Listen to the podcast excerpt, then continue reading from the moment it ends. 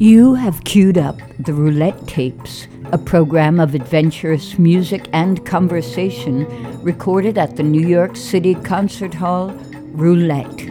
You can hear thousands of concert recordings from Roulette's past and present and find news of upcoming events celebrating innovation and imagination at roulette.org. Aren't you curious?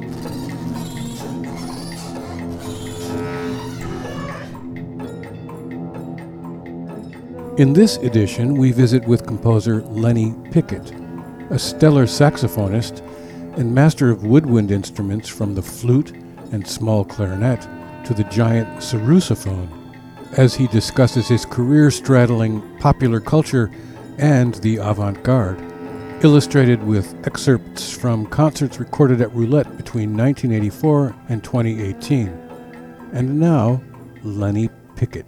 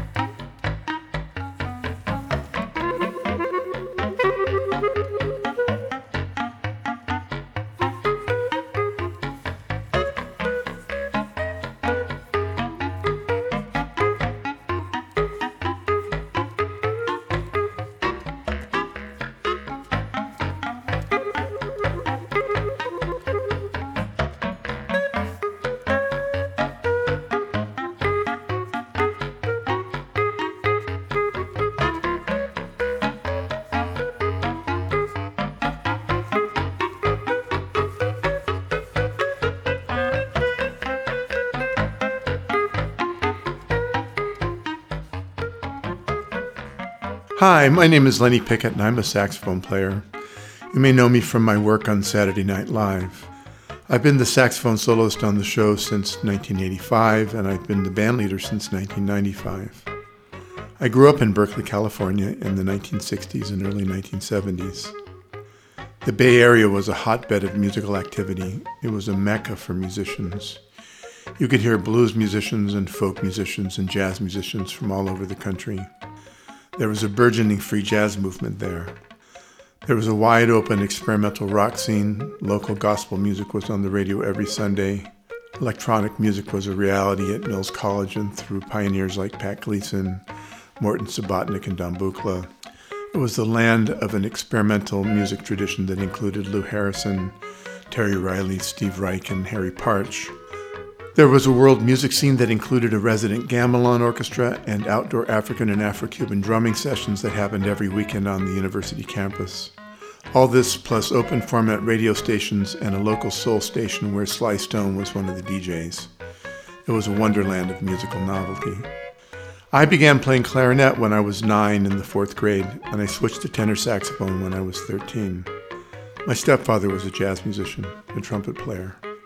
He would sit with me for hours playing the piano while I practiced improvising along with him. He had a group of friends that were jazz musicians, and I began improvising with them after school and on the weekends. And soon, I opted to stop going to school and just play music all the time.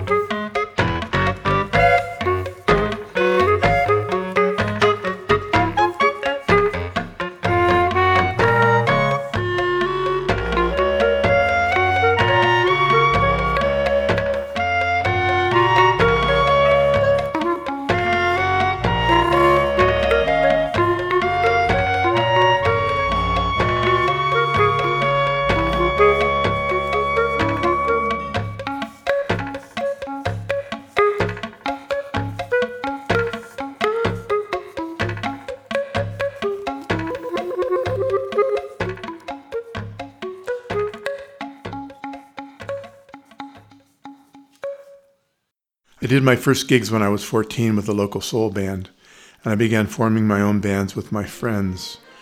We played in bars and on the streets at parties, wherever we could play.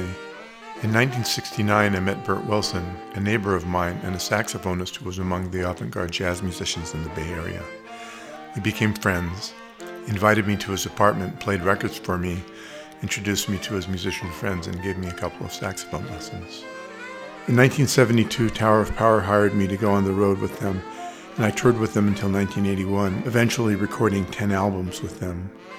In 1981, I moved to New York to get off the road and settle down with my family. New York offered two things: creative opportunities and a way of making a living without traveling. Before I made the move, I had been recording in my home studio, composing with the tape recorder. When I got to New York, I set up my studio and continued to compose, while I began looking for work in the recording studios around town as a studio musician. Before I made the move, my wife had been living in New York, working as a dancer in the downtown music and art scene, working with the choreographer Andy DeGroat. She knew many composers and musicians. Through her connections, I met people like John Gibson and Philip Glass, Ned Sublett, Scott Johnson, Eric Richards, and quite a few other people. Some of the studio musicians in town knew about me through my connection with Tower of Power, and I began to find work as a studio musician, working for different acts as well as doing some film dates and commercials and many different kinds of recorded music. Recording studio work was not very steady though, and in 1983 I got an offer to go on the road with David Bowie, and I took it. We were traveling for the better part of a year.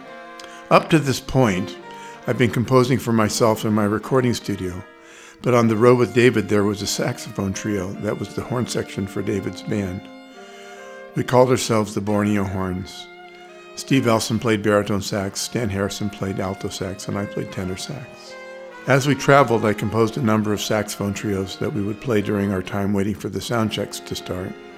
When the tour was over, I put together some rehearsals, and we did some gigs playing at benefit concerts and other things of that sort. In 1984, we did a show at Roulette.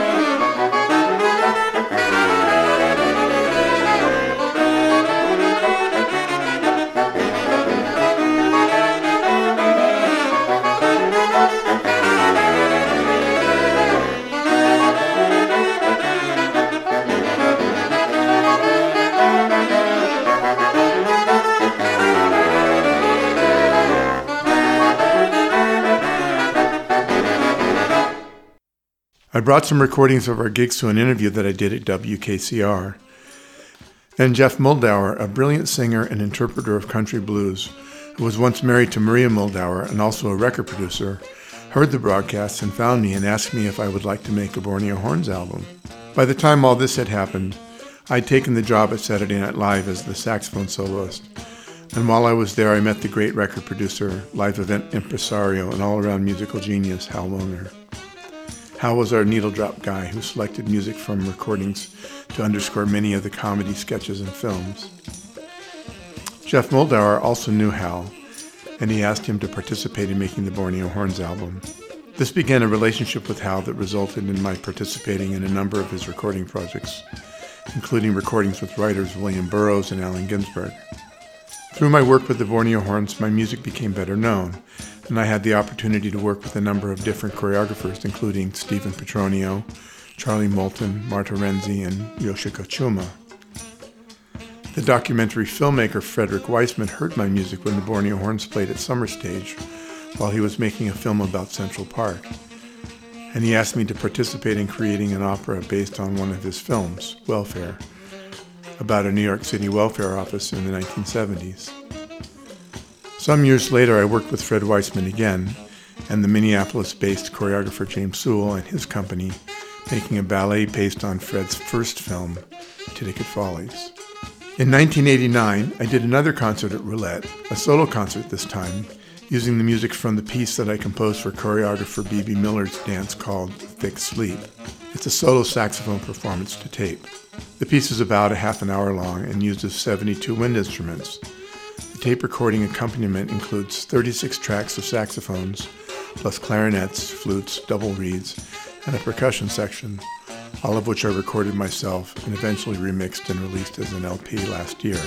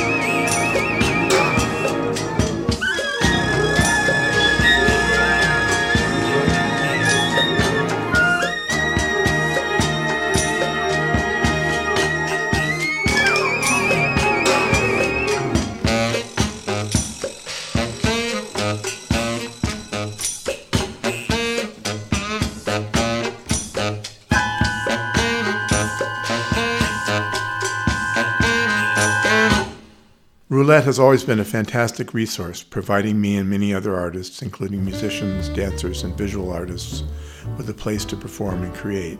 I have always been able to explore my interests there, no matter how unorthodox or unusual they might be. As a policy, Roulette embraces and supports many genres of music experimentation, from aleatory processes to free improvisation, as well as more formal types of composition and concertizing. In 2012, I did a concert at Roulette using a very traditional jazz ensemble with Michael Wolfe on piano, James Genus on bass, and John Hadfield on drums and percussion, with tape music elements added in as well.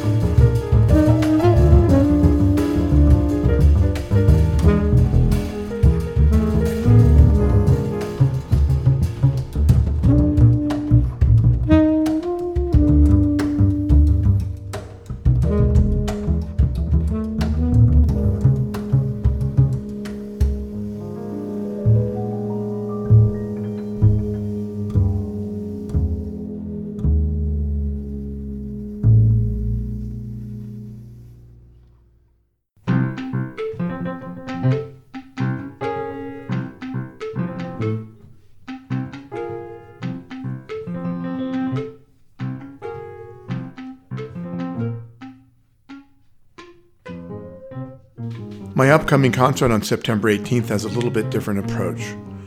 I'm interested in how making music is the act of creating sound in space across time. Music has, as its most basic attribute, the possibility to manipulate time. It can act as a mnemonic and help us remember certain times. Music can suspend the sensation of time passing or increase awareness of time passing. It can inspire action and movement and rhythm, and thus gather listeners in a common experience of time. All of the music in my upcoming concert reflects my interest in time. Most of the titles are dates, time markers that represent the time that the first idea for the piece of music came to me. There are several metric modulations, time transitions that play with the steady flow of time. There are mixed meters that create interruptions in the flow of time, and there are ostinatos that suspend time. Music also requires sound, and all sound can be perceived as music. In this concert, I've chosen sounds that I have a particular fondness for. The sound of a vibrating air column, the sound of a resonant object being struck, the sound of a plucked string stretched across a resonant material, the sound of air vibrating a suspended reed. The presentation of this music reflects my interest in how multiple sounds coexist and interact in a shared space.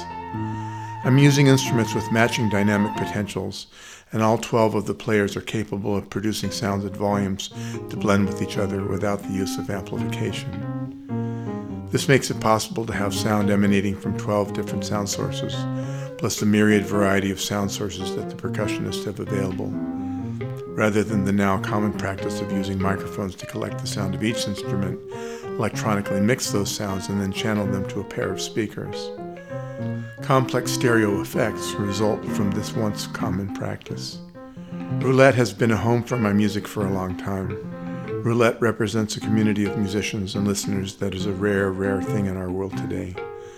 I'm so grateful that it still exists. Thank you, Jim Staley and the staff at Roulette for keeping this institution alive.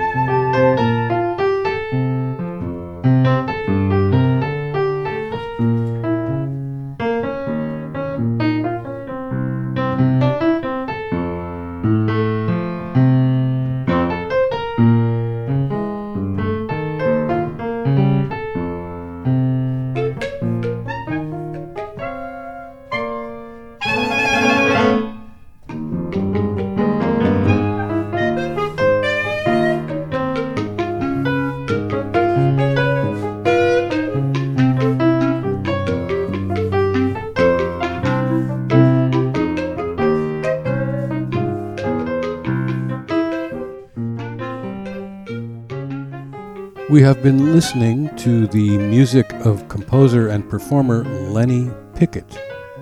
These recordings have been preserved as part of the Roulette Concert Archive Project.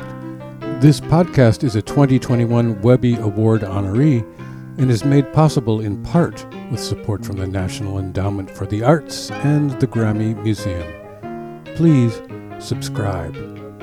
This is David Weinstein at the desk.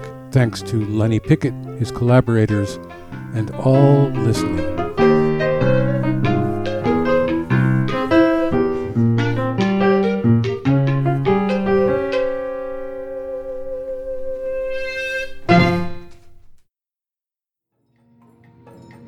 You have been listening to The Roulette Tapes, a program of adventurous music and conversation. This series is produced by Roulette Intermedium. You can find thousands of concert recordings from Roulette's archives and news of upcoming events at roulette.org.